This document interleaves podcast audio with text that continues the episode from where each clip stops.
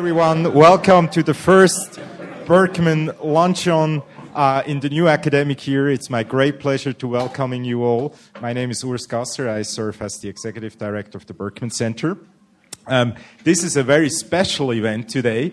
Uh, it's part of a Berkman Orientation Week, uh, one could say. Uh, we've pulled up on the screen the different um, events that we pulled together this year to give you an opportunity um, to better understand what Berkman is doing. Um, to keep it very brief, I think it's the most amazing place uh, in the world. So I encourage you uh, really to attend our events and learn more about it. Yeah, applause, please. Come on.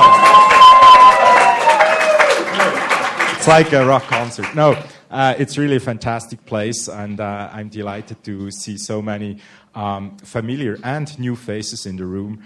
Um, uh, we're very much looking forward to the presentation um, by our uh, faculty chair, Prof- Professor Jonathan Zittrain, who will um, give us an introduction to the Berkman Center as a co founder and now faculty chair, uh, but also, I think, highlight some of the projects. And hopefully, this will be a very interactive uh, session. So, with that, uh, thank you, Jonathan. Over to you. Thank you, Urs, and welcome everybody. Thank you for um, spending some of your hunger with us. I hope we've been able to um, alleviate it in some way. And I realize that for some of you, you may have classes at 1, so we will not be offended should you walk out in time for your 1 o'clock class, although I also realize it might be overdetermined. You could be both upset and bored and have a 1 o'clock class, and we would never know it, but that's okay. Uh, so I wanted today to talk a little bit about uh, the Berkman Center. It's not an easy thing to do. In past years, when we've done orientations like these, we've tried to put it all on one evening, and uh, the range of activities of the Berkman Center and the people involved, uh, many of you here are already involved, is so broad, so kaleidoscopic, that it um, becomes reminiscent of one person's description of history uh, as one damn thing after another. And in some ways, that's what the Berkman Center is. So we're doing our best to kind of blunt the relentless quality of describing to you, uh, as a way of inviting you to participate, everything that we're doing. Uh, and instead thought we would have kind of an orientation season, or at least week. And you can see here a number of activities for which, if you missed the Internet Policy Symposium at the Kennedy School, that's okay. It's going to be on C SPAN.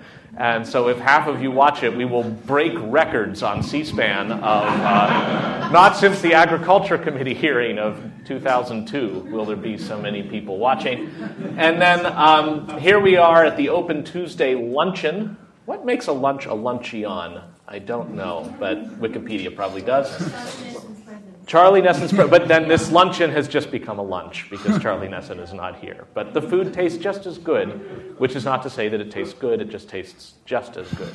So, anyway, um, uh, what we're doing is we're going to have the introductory part today, uh, where we'll talk a little bit, and then tomorrow is sort of the science fair like research showcase, though I cannot promise a um, baking soda lava display. Uh, but there will be a showcase uh, here on campus um, in a mystery location. It's up to you to find out where it is. From, what's that? Milstein. Milstein, I'm told. And um, Milstein, aren't we in Milstein? Yeah. Oh, so similar time, somewhat different time, similar place uh, for the research showcase where each of the projects will have a chance to tell you more individually what they're about. You can kind of be like a skeptical consumer going up to each one and like, why should I give my brain cycles to you? And then by the end of the evening, realize. While you may be a consumer of information, maybe you shouldn't be a skeptical consumer. This is a chance to join one of many projects uh, and that showcase will be a great chance to learn more about them in a more systematic way. Uh, we have the DIPSI Digital Problem Solving Initiative kickoff uh, at the formerly known as HUGSI, the Harvard Graduate School of Education, um, on the 11th. I don't know, Urs, if you want to just say something quickly about that. Do you still have the mic? Uh, yeah, I can say more about it. So that's a, a kickoff event for a university-wide initiative where we bring together students with mentors to work on concrete opportunities and occasionally problems that we can solve here in our uh, Harvard community. So, uh, students in particular, please join us to learn more about it and, and check out the website. Will there be food? There will be. Uh, food for sure, yes. Free pizza. there will now, yeah, yes. so, and eventually students then, yeah. Excellent. And then you can see, wrapping around to next week, uh, there is the special Electronic Frontier Foundation Berkman Cyber Law Pub Trivia Night. Uh, Kurt Opsahl of EFF, do you want to tell us a little bit about that? Sorry to catch you mid sandwich. That is a huge piece of lettuce. Uh, yeah, so uh, come come next Monday to the Cyber Law Pub Quiz. We will ask uh, questions, uh, trivial questions about uh, law and technology policy, and uh, then join together in teams and su- see who knows the most trivial thing. Is there a prize? Honor. You get the amazing honor of winning. Oh, that's too bad. I thought there was going to be a prize. Uh, and uh, then finally, we'll hear from the Berkman Geeks with their technical project uh, showcase. Sebastian, where are you? Where's our chief geek wearing a lovely Nantucket pink? That's just for those watching the webcast in black and white. I wanted them to know. For which I should also remind you this is all being recorded and put on our permanent records, so be aware. Yes? So, we're running a technical showcase where we're going to demonstrate what technologies we use to get the technical work done at the Berkman Center. Uh, those include many projects that you've heard of, maybe Media Cloud or H2O or uh, chilling effects or tag team, some of these tools that you've used, and some that maybe you haven't. And we're going to be showcasing the technology that we use. So if you've heard of some of the languages like Ruby or PHP or Node.js or some Lisp. if you've heard of Just parenthetically, I want to put that in. Sorry. Yeah, anyway. You have to drop the mic. Yeah. All right. Moving right along. Uh, so we have all of these uh, events to help ease us in, and you can uh, pick and choose whatever you like. Basically, the idea is uh, sometimes I feel like if I used to read Wired magazine, I guess everyone used to read Wired magazine. Ouch. Um, or you know, some of those magazines like The Economist, which is like one damn thing after another, and you start to just feel this learned helplessness of there's too much going on in the world, and I, you know, nobody's noticing me or what can I do, that kind of thing. We don't want that to be the case. So each of these instances is meant to be participatory, to have a chance to draw you in. And if there's any point of connection with almost anything going on over the course of the next week or so, we hope that you'll have a chance to find it. So let me give you just a little bit of background about uh, the Berkman Center. And as I'm doing it, I've asked Shailin Thomas here uh, my intrepid research associate, saved from being a 1L this very month by signing up for full time research work. And you don't regret it, do you, Shailin? Not yet. Yes. Oh, very good. Let's see how long the lunch lasts. So, um, uh, I've asked Shailin to be able to Google some of the stuff that I'm talking about so you don't have to. Um, uh, so, think back to 1997. Those were good times. The West Wing was enjoying one of its early seasons. Uh, on television. People remember television. Programs would come on, you'd watch them, that kind of thing. And uh, it looked like maybe there might be something to this internet thing. At a time when we had been mostly exposed to CompuServe, AOL, Prodigy, The Source, MCI Mail, things like that, all these pay services, and this internet was sort of coming into prominence. And there were folks who studied. Um, oh yeah, that's CompuServe still exists as The Walking Dead. Uh, they're, they're, yes, they use Lisp. They're showing all the banner ads so other sites don't have to. But um, anywho, um, uh, in 1997, the state of kind of cyber law, such as it was, was it was not um, in high gear. There were lots of ways of asking questions that would say, here's a new computer like phenomenon, now what? Or is there a law against this? we sit around, is there a law against this? There might be. That is all. And um, that would prepare young lawyers for writing memos of exactly that sort and then sending exorbitant bills afterwards. Um, And then uh, a guy named Larry Lessig came along, and uh, long before there was tweet length sensitivity, came up with something even shorter than a tweet, a bumper sticker really, in which he declared code is law in this famous article responding to Judge Easterbrook, who had said uh, that cyber law doesn't really exist. It's like the law of the horse and we have no horse law. He had to remind everybody you can't take a class in that. Instead, contracts will tell you about selling horses, and tort will tell you about stealing them or hurting them, and crim will, crim will tell you about stealing them, won't they? Well, you'll find out if you're a 1L. Anyway, there's no law of the horse. Why should there be a law of the computer? So Frank Easterbrook wrote this article in 1996 Larry Lessig wrote a response trying to take up this challenge directly. I'll have you know, Frank Easterbrook is coming back to this campus to deliver the Scalia lecture in November, and I have asked if he would be willing to do a retrospective conversation with Larry Lessig entitled Larry Was Right. And I haven't heard from him yet, but I'm willing to tweak the details uh, if he is, and we'll see if we can make that happen.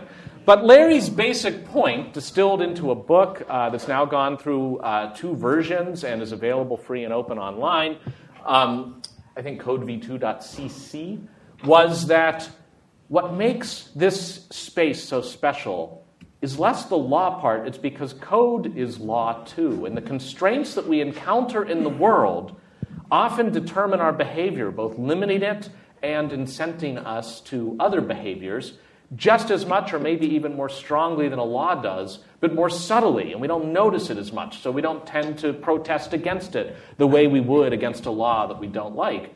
And he says that makes it very powerful, a very special dynamic across many areas, and that's why we should be studying the code as much as we might be studying the law and the institutions producing the code because often this code ends up as a platform. It's something that everybody might be, or many people, sharing together at once. It's not just a little code here and code there.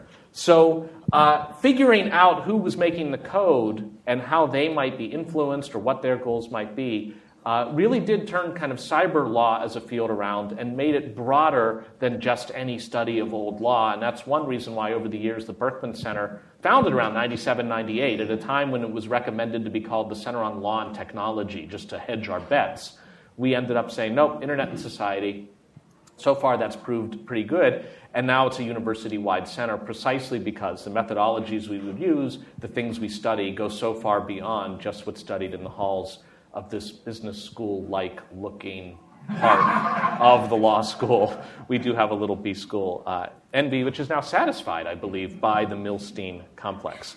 So, um, uh, asking the question of what if no one owned the code? The code still might influence us, but what if no one owned it? Is that even possible to have unowned code? And the answer turns out to be yes.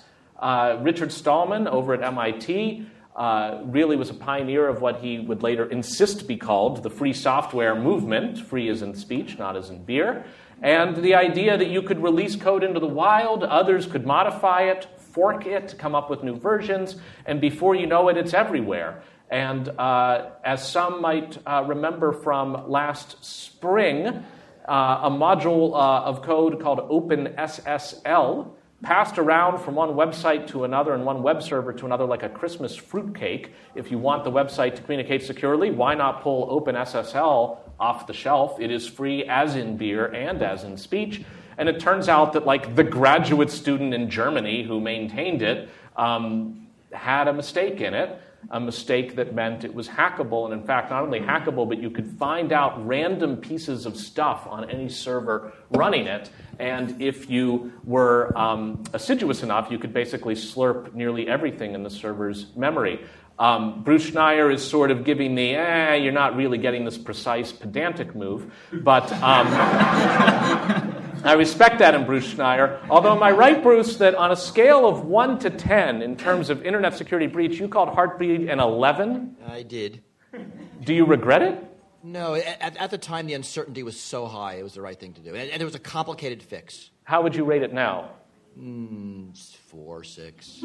Okay, so it's kind of the Ebola of uh, it's like we get really worried, it's very lurid, but it turns out there may, it may be of a piece with other major cybersecurity problems. Let me just double check with Andy Ellis, the Chief Security Officer of Akamai. Andy, on a scale of 1 to 10, where's Heartbleed? Probably more of an 8 or a 9. All right, so panel discussion right after the Easterbrook Lessig debate. For different reasons. For different reasons. It turns out it's semantics, and we all actually agree. Very good. So now I've, we don't have to have the debate after all. So, um, anyway, just think about that fact, though.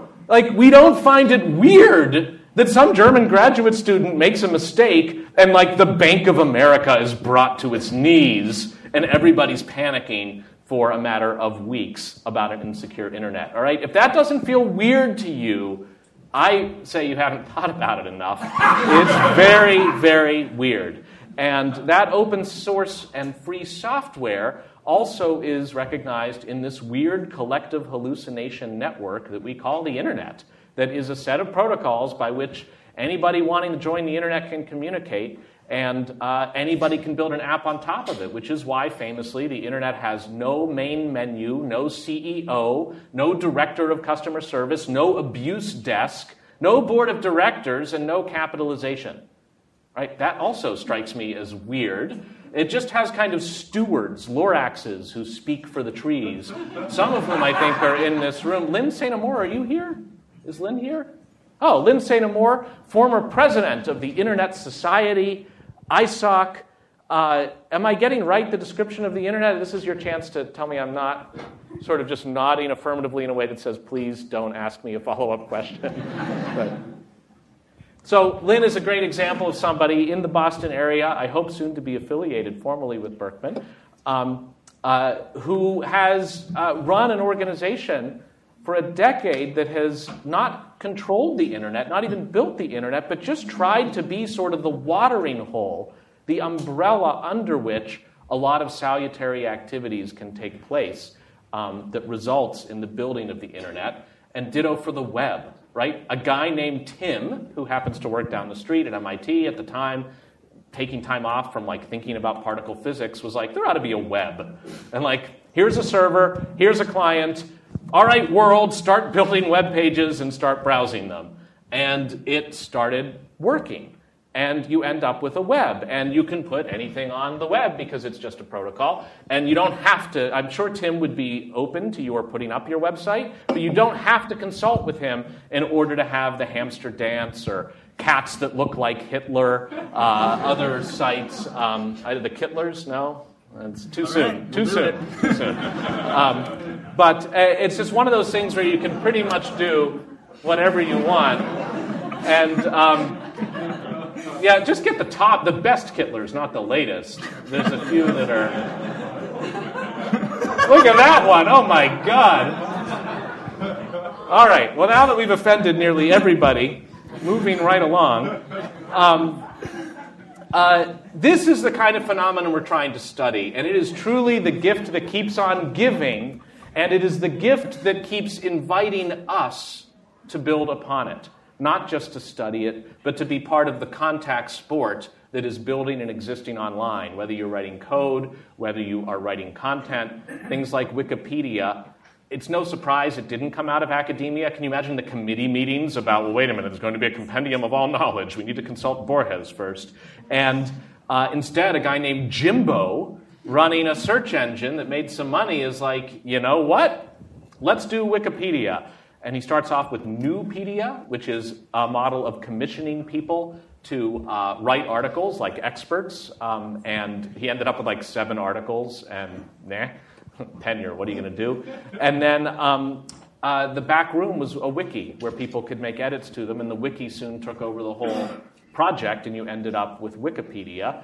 And uh, there was a time when it looked like it was only good for canonical descriptions of Star Trek episodes, and then it moved beyond that. And looking at phenomena like that shows that the kind of contribution the internet invites is not just nerdly, it is at the content layer and the artistic layer and the rhetorical layer as well.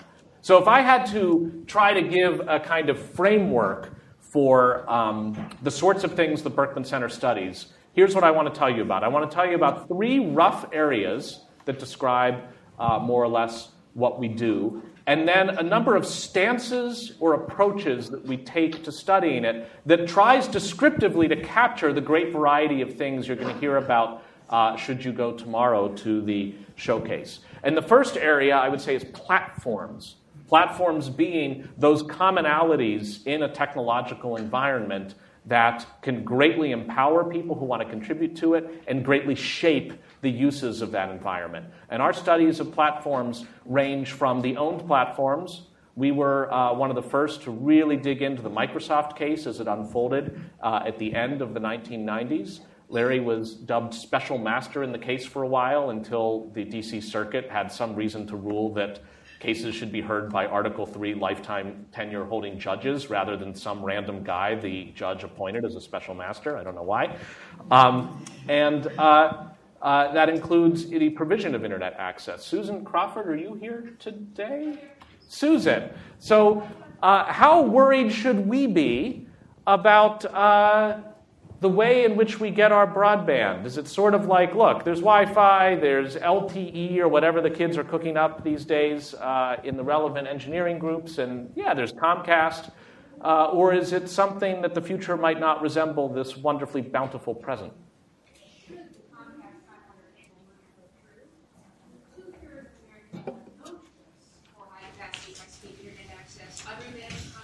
No choice, and I, yeah, your mic might not be on. Uh, Susan Crawford, one of our faculty directors, uh, in residence uh, all year and teaching a number of classes yeah, here. I was being stentorian and no one could hear me. What's the point? You were very John Kerry like. I was that really sort trying of, to project yeah. here. Yes. Yeah. Uh, but what you were saying is two thirds of Americans will have no, choice, choice. which some people understand as one choice. That always confused me. When is it one Right. choice? No choice other than. Other than they have their for, for broadband, and that is a Right. problem, is what you're saying. I, you know, yeah. And you're working on it. Well, I think the whole country's working on it, and a lot of mayors are working on it right And now. you're also working on municipal platforms. Uh, right, exactly. Fiber access in America needs to take off in cities, and that's where the Berkman Center is quite active in coordinating uh, mayors ac- across uh, Massachusetts and ultimately across the country. Yes. Massachusetts should lead the country in fiber as it did in healthcare. So, with the so called Internet Hourglass that you might learn about in Susan's class or in my class, which uh, this year is being held at Stanford, and the Harvard students will be flown to Stanford by Stanford for the three weeks of January term. Um, so, that should be fun.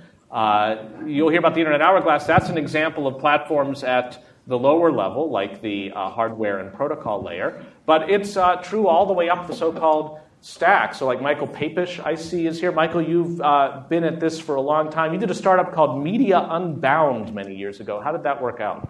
Uh, it took about a 10 year long startup to do music recommendations, and uh, the finding was you should stay away from the music industry. It's uh, not a fun place to work. Another satisfied customer. Uh, but you got bought, right? we got bought by Rovi, and that's where we learned that the saving grace of having patented the entire EPG uh, television grid is that no one conceives of television in a grid anymore. So, luckily, those patents will hopefully not be uh, so important. Going So. Rovi is like a patent troll masquerading as a company? Sure. Let's, yes, that's probably about correct. Okay. Yes. we'll see you at the deposition. That'll be great. Hope your stock has vested. Um, so, uh, those interested in startups, to the extent that you could be thinking about the larger ecosystem at the time you're doing this thing that you're confident will change the world, seems great. And that's one way in which our relationship with the iLab over at the B School or near the B School uh, is so fruitful. That we tend to be thinking about the larger ecosystem and the ways in which all those great ideas being cooked up over there uh, and elsewhere uh, may fit in. So, platforms is one zone that we're really interested in. Um, I would put uh, uh, privacy as another current area that captures a lot of what the Berkman Center is doing. Whether that is uh, privacy foregrounded against governments these days because of Snowden's uh, leaks and such, um, or whether it's corporate privacy with uh, firms like Acxiom. I don't know, Sarah Marie Watson, you want to just tell us something quickly about Acxiom that will uh, inform and puzzle us? Uh, well, there's a lot of data that's coming uh, offline. So there's this whole thing called onboarding, which is matching up all of our um, uh, those CVS cards and all these uh, response to mail Finally, my things loyalty to my loyalty card will be rewarded by matching it up with all your other digital information. So so that what can happen? we can do all kinds of things like uh, target people for predatory loans. For making them or obtaining them? I see. All right. So um, that can be referred directly to our um, predatory loan clinic and another kind of nice link between the Berkman Center and the rest of the law school. Um, so, corporate privacy, another uh, issue. And you might put in that category something like the right to be forgotten, recently recognized by the European Court of Justice, trying to sort that out. As best I can tell, Google was like OMFG when that came down, and they're starting to process that and figure out how to implement it. Uh, we have many uh, scholars, fellows uh, here thinking that through, uh, trying to figure out is it good, is it bad, the right to be forgotten, threat or menace. And, um, uh, but they're really on all sides of that debate, and also just wanting to get the data in. What kind of requests are being made? Um, what kind of requests are being granted? How could you document that without it being a stick in the eye of the right to be forgotten? Here are the things that have recently been forgotten. Don't. So um, we're thinking about that. And uh, people like Wendy Seltzer and Adam Holland of our Chilling Effects Project uh, and others are working on uh, that kind of stuff. And finally, it might be worth thinking about peer to peer privacy, which is to say, as things like Google Glass and civilian drones uh, get more and more common, it's much harder to think about defending your privacy against your neighbor who will see the right to record and to send a drone somewhere as like a First Amendment right. And we have folks thinking about that. Jessie Rossman, are you here today? Jesse, did you not make it over? Uh, I guess not. Uh, two folks from the uh, ACLU of Massachusetts are wanting to teach a study group this year at the Berkman Center, which you had a chance to uh, enroll in, on when the First Amendment meets the Fourth Amendment, uh, or when the First Amendment meets privacy expectations, and how we can think about balancing with Google Glass and drones and such those sorts of uh, things. The titanium collection. you need your thing to be titanium, so when the fist hits it, it, it, it you don't have to send it back under warranty. So, um, very good stuff. So that's sort of uh, privacy. And uh, Salil, are you here? Salil Vadhan, you at RSVP? There you are. Um, and you're doing a great project on privacy tools for research. Uh, so, Professor Vadhan, why don't you tell us just quickly about that over from uh, the CS perspective? I don't think so. Can the computer science professor turn on the microphone? Awkward. It's analog. Yeah, it's analog. Yeah, yeah. It is zero and one. That's true. Uh, yeah, the, the, the, the, the big problem is that anonymization doesn't work. You strip a data set of uh, identifiers, and often people still can be identified, and uh, that's a big problem for researchers who want to share data with e- each other for replication. The companies have never gotten in trouble for sharing research data or experimenting on their users, right? uh, maybe I'll defer that question to uh, the legal side of the project, but uh, the point is that there are there are there is hope for for better solutions uh, coming from a mixture of computer science and law and other approaches. It's a fascinating project. I should also add that Salil uh, runs our center, uh, our CIRCUS, our Center for Research on Computation and Society uh, over at SEAS. So a number of folks thinking about these things. Yeah, that's right. There's a, a, a relative center of the of the Berkman uh, Center uh, based over in the uh, in the School of Engineering, um, just a hop and a skip away, very close by here, and. Uh, we wel- welcome the entire Berkman community at all of our activities. In particular, our uh, our uh, lunch seminar series. You can see some of the upcoming talks there on the right right hand bar. And there's Bruce Schneier on the screen and in person uh, here. Very good. Uh, thank you, uh, Salil. And I should say, too, I think in approximately one minute, this is really like a disastrous thing for me to say in the context of this presentation, but I think in one minute, Apple is about to unveil its new like health watch it's like you've seen companies like Basis and Jawbone Up do it, but now watch us do it. And um, uh, it'll be very interesting to see what sort of privacy rules they have about that kind of data. And I think about it not just in terms of your personal privacy, what happens to all that telemetry that your iWatch is soon going to be HealthKit, it's called, not iWatch. HealthKit is the framework for storing the data. So, HealthKit, not to be confused with Heathkit, which was when you could build your own clock, but HealthKit, how is that framework going to protect privacy? And how do we think about it collectively when you can start asking such interesting questions once everybody buys or steals one, like, um, uh, is the city of Cleveland upset tonight? You know, generally speaking. Um, Are they awake? So Jawbone, the Up folks, uh, did a neat little uh, thing from the Jawbone Up uh, uh personal data gathering, quantified selfie things. Uh, yep, there they are. They're so fashionable. Um, earthquake, Jawbone Earthquake. Um, I love how we're just nominating searches to do. that should be our pub trivia to have who has the best Google fu. Um, so yeah, that's it. That's it. Click, click, click, click.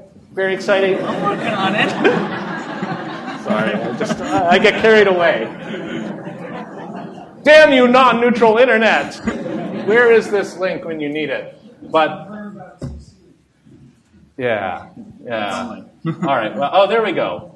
Corpus image of sleep deprivation, followed by this wonderful chart, which actually shows you where the epicenter of the earthquake was for breakage purposes. Because in Napa, look how many more people were jolted awake at 3 a.m. than, say, in Modesto and Santa Cruz. So, this is the kind of data that if you're looking to figure out where to deploy your next riot police, this could also be of interest for which the HealthKit framework may not have anticipated those kinds of requests. And thinking about how that data should be treated, what should be thought of as in private custody or public, all of that falls within sort of the things that many of the people here are interested in.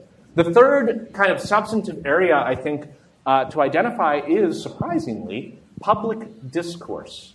There are so many ways in which, just in a short period of time, really you might peg it from 2004, 2006 or so, the rise of Facebook and Twitter in the United States. Uh, the public discourse has been changed, how the agenda is set on what to think about. If you think about where you go to figure out what you should be worried about, really isn't that what news is? What should I be worried about today?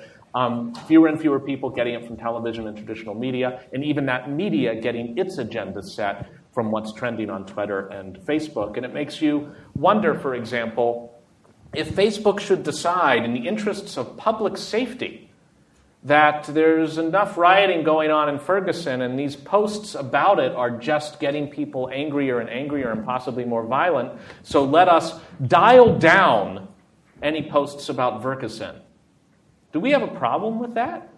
Is that yes? And how about if they say, damn the ice bucket challenge? There's just too many of those. In the name of consumer sanity and making a better product with more relevant results, we're going to dial down ice buckets. Do we have a problem with that? No, no. Please, when can we start? So, sorting out the difference of decisions that the companies might be making, that in one place we cheer on and the other we don't, that maybe get to motive or these sort of intangible things, really tricky questions that relate back to the platforms thing because often we are getting our news or information from one of a handful of uh, sources, many of which now are being assiduously astroturfed rather than grassrootsed by organizations that realize the power of authenticity. And if you can fake that, you've got it made. And that's what they're uh, working on. I think public discourse is also an opportunity to think about the role of academia in this world. Academia had a role in building the internet. Much of its protocols came from researchers who did not seek to patent what they came up with and saw it as contributing to a common commonweal. Academia is in a tricky place today.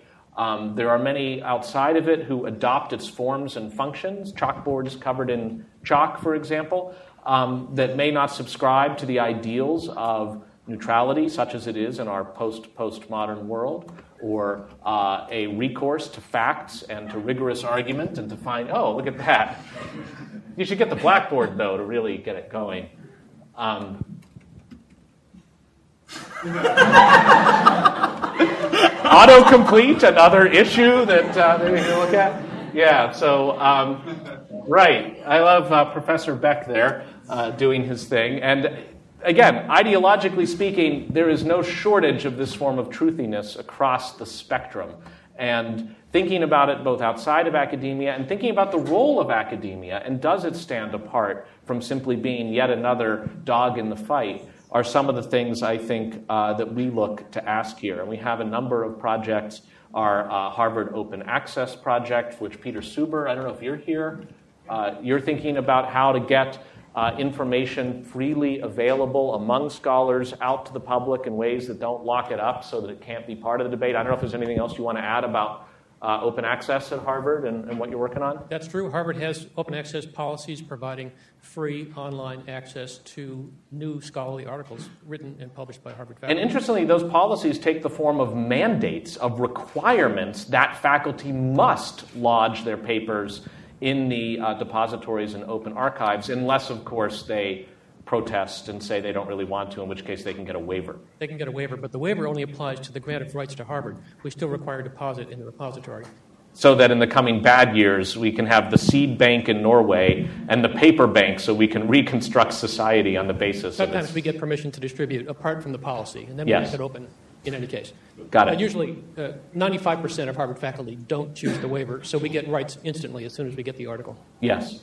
We have other projects you'll find out about uh, tomorrow, like Media Cloud, tracing how memes make their way through society, and uh, a lot of people thinking about civic life, civic discourse. Kate Krontiris, I don't know if you're here, one of our new fellows, looking at uh, how to get people more civically oriented in life, uh, uh, that kind of thing. And our Youth and Media Project, um, which is working really hard to think about uh, when folks are young. This is something the record industry thought it could try to do in the early 2000s to change the course of copyright history, where uh, they had a report come out. I don't know if you can. Uh, oh, yeah, there's the Youth Media Project. Um, the Copyright Office in the UK came out with a report about how to make people respect copyright more. And the idea was get them to respect it when they're younger by urging them to place the copyright symbol on their schoolwork as they turn it in to really take ownership and say that uh, a B plus should be an unauthorized derivative work. You can only make this an A. So, uh, all sorts of ways in which we're thinking about public discourse, open access libraries such as our MetaLab, uh, all sorts of things that uh, uh, you should keep an eye out for. Okay, so those are sort of the three main areas. Let me just talk briefly about the stances with which we tend to approach this generally. I've already adverted to building and not just writing. A lot of the Berkman Center projects build stuff online and sees what happens, which sometimes results in interesting telephone calls with the Office of the General Counsel, but they usually end happily. And um, uh, often results in spin offs. We'll start something off here and then let it find its way in the world. Creative Commons began at the Berkman Center. In fact, began as sort of a consolation prize after we lost the uh, Eldred case, Eldred versus Reno at first, and then Eldred versus Ashcroft, challenging a retroactive extension of copyright for another 20 years. And uh, uh, it's been about 20 years, so we're going to be interested to see if they come back for another retroactive extension. Uh, but in the meantime, Creative Commons is one of the things that came out of that, now thriving. You've probably used it or benefited from it. Um, Global Voices, another project that began at the Berkman Center about getting uh, voices you might not normally hear able to uh, set up on a blogging platform when blogging platforms were still pretty new. And um, as you can see, it's totally 2014 now with the intrusive pop ups. And would you like to make the world a better place? Yes or not now? Um, and uh, Stop Badware, another organization that works on dealing with malware and uh, dealing with uh, lists of sites that might be inadvertently dealing out malware that then Google warns you from clicking on, which then destroys the businesses of the sites in question, which then turn out to be in denial about whether they're dealing out malware, and they talk to Stop Badware about it, and usually that ends happily. Um, and the Digital Public Library of America, another uh, sort of great organization started at Berkman. So a lot of those things that sort of gestate here and uh, then find their own way. That's one stance. Another stance is that we uh, tend to have an instinct that often distributed and cooperative solutions are overlooked amidst a panoply of solutions for a given problem. Centralized ones are quite often called for, and they're just often in plain view. Uh, uh, Professor Benkler and others have had a cooperation group and work on those sorts of things. in a really interesting way. Another stance we have is that we tend to swing for the fences. We go for the A or the C, but not the B plus. Just showing up, just publishing that report or that paper, which somebody reads and says, you know, I cannot disagree with anything in this. We don't take that as four stars. That sort of would not come again, even if I'm forced to read it. And we tend to want to elicit from ourselves a level of work and of insight and of effort that uh, people may disagree with where individuals uh, come from here because we're often a little bit out there. And we embrace that identity uh, rather than running from it. We couple that with wanting to be an honest broker. There's just not an ideological litmus test for participation in the uh, center. We want to see where the data takes us, and we tend to be really excited when we are proven wrong. That's a great moment to be able to meet our new selves rather than to just hang on tight uh, for something. Um, and finally, I think the animating spirit uh, is exemplified by my predecessor, Terry Fisher, over the many years, a dozen that he uh, was the chair of the Berkman Center, uh, was that all of this is because we want to see a better world come about. We're going to have different versions of what better means, but we're actually out to have an impact and make a difference. Uh, and in particularly in Terry's case, for disadvantaged populations, for people that might otherwise uh, themselves be overlooked. And that's still very much our spirit. So, how is this all done? We have uh, regular courses that you can take. I've already mentioned um, the one I'm teaching in the winter at Stanford. Uh, Susan, what are you teaching this year? The law of surveillance, topical, topical. Uh, Chris, uh, who runs our clinical program, I'd love for you just to say a word or two about the clinical program, another mode of getting involved. Uh, sure. We're uh, a uh, essentially a, a, small pro bono legal services organization based at the Berkman Center. We have Harvard Law School students who enroll every semester. We're up to almost 60 a year now who kind of come through the program. We do legal work for clients. The students get the sort of firsthand uh, real world practice experience, and the clients get the free legal services, and it's a, a win win situation. And we couple that with a seminar that we teach, which has the students sort of doing case rounds and kind of discussing the, the, the, uh, the work that they're doing along the way. Got it. And there are also lots of opportunities for independent research or study or other ways to connect with our faculty, uh, only a few of whom happen to be here right now, again, possibly because of our awkward scheduling, um, for which I only blame myself. Um, and uh, there are also just innumerable projects, and that's again what you'll see in the showcase, the ones that we didn't happen to mention here today. Um, some of them are going fast enough, trying to change the uh, engines on the airplane while it's flying in a way that they may not have a structured onboarding or on ramp for participation. And I just want to urge you if it's something that seems interesting to you, go to that extra layer of persistence, send that extra email to talk to the person or people running the project and see if you can get involved. And a, a number of the things we have happening, you can just turn up. Um, our fellows themselves are working on um, amazing things and often will welcome uh, assistance. So that's sort of a general uh, overview of what the Berkman Center is about. I thought it would be good now just to open the floor and see if there are questions, and also if there's anybody uh, at the center who wants to say something about something that he or she is working on um, uh, in the spirit of what we've already been talking about. So, uh, who wants to be the bold soul to ask the first question? Yes. Here's a mic from Kerry. Will Foster, former government relations for the Commercial Internet Exchange. Um, what are you guys doing um, in terms of critiquing Obama's deployment of offensive weapons in the military command system? China, China's retaliation, Russia's retaliation, um, and our nuclear missiles in a network era illogical? Um, a substantive question. well, the first was an activity question, and as best I can tell, we are doing nothing in that area. But when I say we, of course, we rarely act institutionally as a center.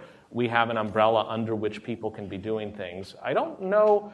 Uh, this sounds more like a Belfer kind of question. It's our Belfer Center over at the Kennedy School for Science and International Affairs that tends to has Graham Allison and uh, Ashton uh, Carter.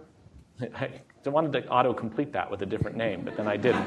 Um, Ashton Carter, uh, uh, they uh, are often thinking about nuclear uh, issues in nuclear security. The closest I can say individually is I did just write a piece for some publication. I'm forgetting its name now. Uh, Scientific American. That's it. An oldie but a goodie. Ouch. They're the CompuServe of modern publishing. Sorry, guys. Thank you for publishing my article.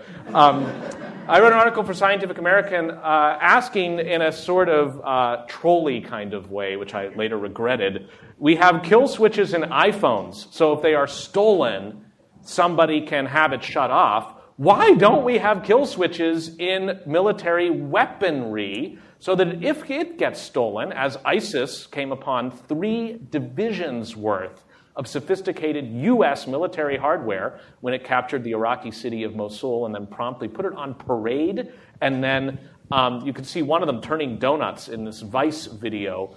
Uh, Sam Gustin, are you here? Sam, are you? No? Oh, he was here yesterday. One of our new fellows works at, at Vice Media. Um, uh, they embedded with ISIS and caught them turning donuts in American tanks uh, in Syria, and uh, then deployed it against the Mosul Dam. And the question is, why shouldn't those tanks have been turn offable like a stolen iPhone? Um, oddly enough, tanks do not even have ignition keys. If you can get yourself inside the tank, it's just like one button startup, which First, I guess if you're not in the military, your first reaction is, well, that seems weird. And then your second reaction is, well, who wants to be like, do you have the keys? No, do you have the uh, Damn it, I left it under the turret. Where are the keys? So it makes sense that they wouldn't have keys. Um, now, of course, the first thing you're probably thinking is, well, what if it gets hacked? Like, you know, haven't you seen Battlestar Galactica? Spoiler alert, the Cylons hack the ships. Um, so, uh, not one to um, countermand the wise advice of Commander then Adama, um, uh, you could come up with all sorts of ways to deal with that. For instance, maybe the tank should expire after a while. like, it'll keep working until it doesn't, and then it needs a renewal code that you can either punch in or it can be sent by satellite. We can work on this. Like, we have a can doism about so much, and then a lot of people are like, nope, there is no way to make a tank not be in the hands of ISIS and do terrible things. I'm really sorry. So, um, as you can tell, I've been thinking a lot about that thing in particular and borrowing a little bit from the permissive action link framework of nuclear weapons so that even if the two guys in the silo uh, want to launch it on a lazy Wednesday, they can't without the codes from the nuclear football. We've been thinking about action at a distance uh, in this mode uh, before. Other uh, questions? Yes. Hi, uh, do I introduce myself? Yes. Uh, Euny Hong. Yes, hello, Euny. Really important writer. And uh, you just came out with a book called The Birth of Korean Cool. That's right. For Thank which you. uh, you're just about to get a plug for it on, uh, on the big screen.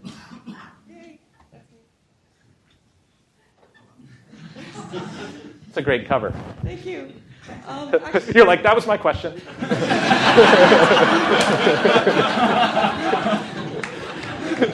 Certain forms must be observed. Thank you so much for that. No, my question actually was uh, do you think in the foreseeable future there are going to be ways to deal with cross border privacy problems?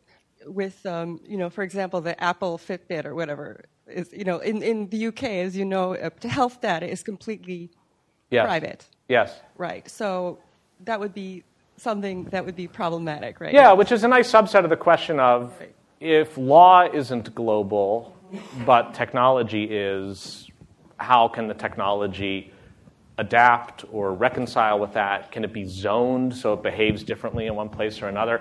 And I don't know if any uh, especially among our European cohort, has any thoughts on this question. Urs, don't you teach a class on this subject? I don't know why Well. that made him mad. it's like, Well, but the, the class only adds to the confusion, so uh, that, there, there is honestly not, a, not an easy answer to that. But yes, it's very much, of course, the topic that we're interested in, um, which also allows me to add a dimension to our work, which is that we do a lot of international work, exactly looking into issues such as privacy, but also speaking of platforms, intermediate liability as another example uh, we and how it's treated differently exactly in in different, different countries and what the problems are and how we can approach these differences. So the network of centers would be the uh, search term here, um, which brings together over 30 centers, internet and society centers around the world. Uh, including 10 from the global south, um, where we explore some of these cross jurisdictional questions, among many others. And this has been one of these, like, we're slowly building the house out of bricks, getting each Internet Research Center in different countries on board, uh, and actually gathered a number of them together over the summer in the Radcliffe Yard to be able to contribute to a great understanding, either immediately on an issue that suddenly unfolds, or over time, looking at some of this stuff from a comparative perspective. And of course, one way is to look at how the different laws may or may not apply.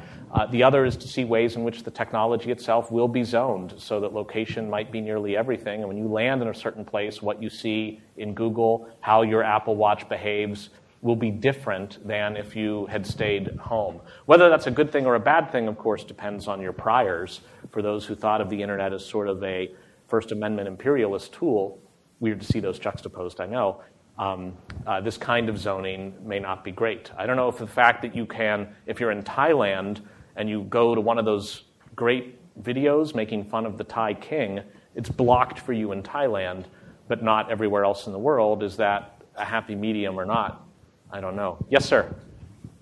there are some minor league uh, zoning uh, operations already in, in force. In say on DVDs, you can only play them in zone one or zone two, or you can only play them five times in zone two and then it'll shut off, or, or you can only download this music or that film yes. in the country of origin, or you can't do it here in any case. Yes. Uh, so there are already some zoning operations. Exactly.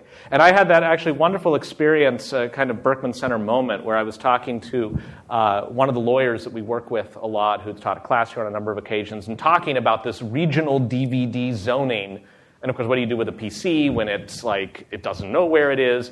And I don't know if you've ever had this happen. Your Mac is like, all right, I'll change your region this time, user, but you only get four more changes. It's like, but what if I'm peripatetic? And it doesn't talk back. It, it's not that version. But um, uh, I was mentioning this once to this lawyer. He was like, yeah, I invented that. It's like, you! you invented regional DVD zoning. He's like, summer's different Australia. Like, they want to window the movies. And of course, whether or not the industry is going to a place where it's still thinking in those terms, uh, or whether we're feeling like there's just this instant gestalt is one of the questions. But you're right, regional DVD zoning is just one of those uh, examples. Peter, was there something you were going to nope. jump in with? No? Other questions, thoughts, comments? Yes, sir. Uh, Professor Flaviano from Brazil. Uh, Welcome. Is there? Thank you. Is there any uh, research project concerning uh, sensitive, sensitive personal digital, digital information and democracy? I mean, the relation between uh, privacy and democracy. Uh, does Berkman Center have any research pro- project concerning this interrelation between sensitive personal information and democracy? Give me a verb. Okay well, what in Brazil, with uh, our concept of sensitive information, yeah. personal information, is that uh, is the one that the kind of information that, that can cause discrimination. For example, my health informa- uh, health information. If I, if I have a, a health problem, and if an employer knows about it, it might discriminate against me yes. and not give me give me a job. Yeah? Yes. And in Brazil, we're totally concerned about that.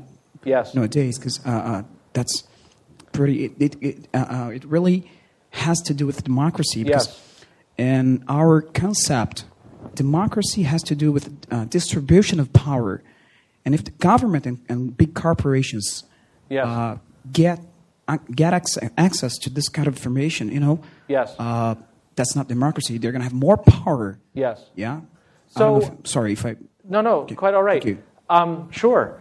Uh, we think about privacy, of course, as we were talking about. We think about democracy in the sense that we think about public discourse a lot too, and public discourse is often seen not just as an end unto itself, which it surely is, but in a Sunsteinian sense as a means to effective democracy and being able to engage in public discourse without worrying that the price of doing so is a level of trolling, bullying, release of data, whether to the government that might disagree with you or to the public at large, wanting to dox you, uh, is surely something some of our projects have taken up, uh, including literally one on bullying, I believe, which we'll see if Shailin can find, or Urs can whisper some search terms uh, over to Shailin on that. Um, but you also raised the question of how do we figure out what questions to focus on and at what's the right level of generality? And that is a constant semiotic battle. Um, we don't feel like it's that fixed. And what we trust is in bringing into the community people who come with their own questions through a form of dialogic education, fellows hours, other events, uh, and gatherings, have a chance to hone them to say, oh, well, maybe the question I meant to ask was more this rather than that and then to make progress and publish the results and, and see what uh, we can do. It's been really interesting over the summer to see among the Berkman cohort a lot of talk about uh, the tyranny of the algorithm emerge. Whether it's the right to be forgotten, which is really, in some ways, the right of the European governments or the private litigants that they're empowering to determine what this Google search engine will do, despite what it would naturally, naturally, otherwise do. Um, and then when you look at Facebook and my Ferguson question, or I had written a piece on could Facebook determine the outcome of an election by salting news feeds with um, selectively with where your polling place is, kind of thing. Um, and it was great to see out of that come questions around this algorithmic stuff, which none of us had quite focused on uh, at first as the issue. So it'd be interesting to see the way in which your question would be processed relating the privacy and the democracy uh, components together. So, yep. Uh, Nick Grossman from Union Square Ventures. Uh, one of the most interesting and confounding developments in tech and law recently has been blockchains and Bitcoin. And yes. Uh, back to your original question of like, is it illegal? I don't know. You know, when the internet just started, yes. I feel like that's happening now yes. in that whole space.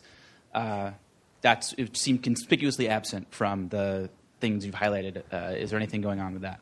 Yeah, again, uh, Bitcoin, blockchain stuff, it has certainly all the hallmarks of like, wow.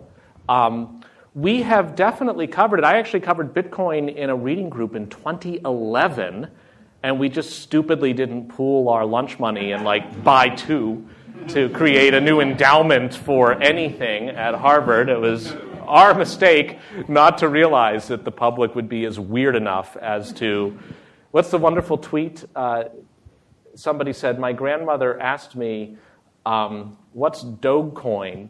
Answer, it's a cryptocurrency based on the meme of a Shiba Inu.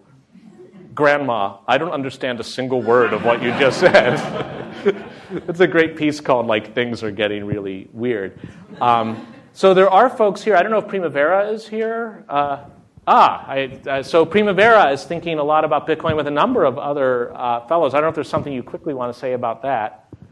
Um, well, not really, but uh, I do think it's a really important issue. We organized uh, last year uh, a DiscoTech on Bitcoin. Um, you should say what a DiscoTech is, otherwise people are going to think we're so discotheque dancing. is uh, not about dancing, but it's about discovering technology and dancing at the end to celebrate.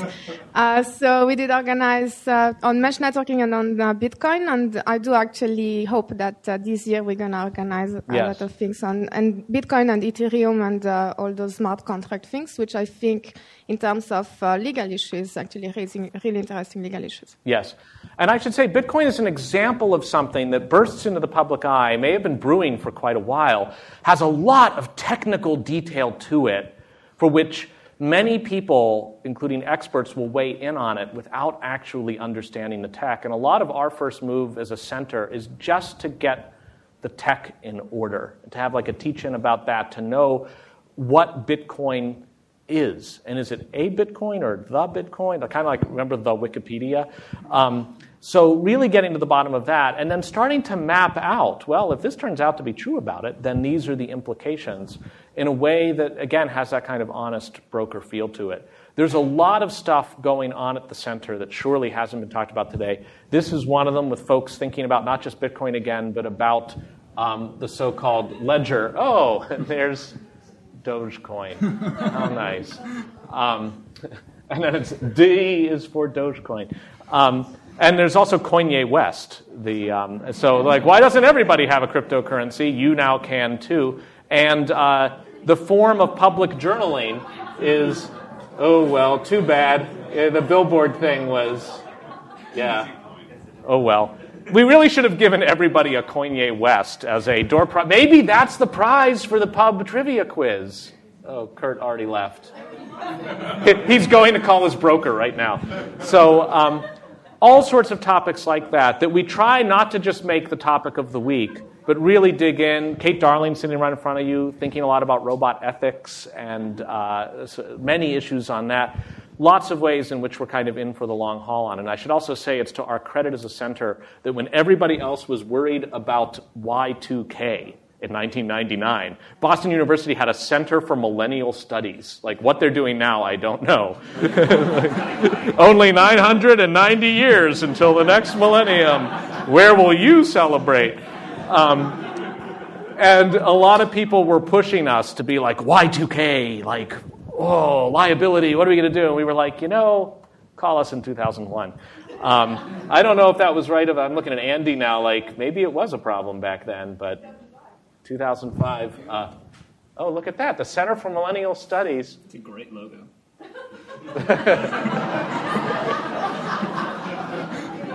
From the rooster to the owl. Talk about the trademark search. It was like, I guarantee no one else has this mark. So anyway, uh, we're at 1.30. Can I just say, holy crap.